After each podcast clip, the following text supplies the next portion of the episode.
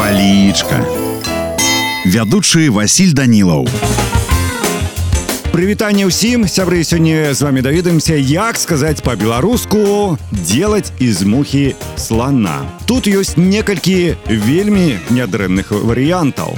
Па-першае з камара коня рабіць. Альбо вы можете сказаць з блыхі ці з мухі вала рабіць. Таксама ёсць такі выраз з ветру бяроўку віць Ну а калі вы скажете раскажаш пра вераб'я а перакажуць пра жураўля гэта будзе маць той самы сэнс. Ну і яшчэ вам некалькі варыянтаў. Напрыклад скажы на кепаць а даложыць на локаць ці байка з камара вырасце на вала. Ну а мяне на сёння ўсё. Добрага вам настрою і нясумнага дня. Палічка.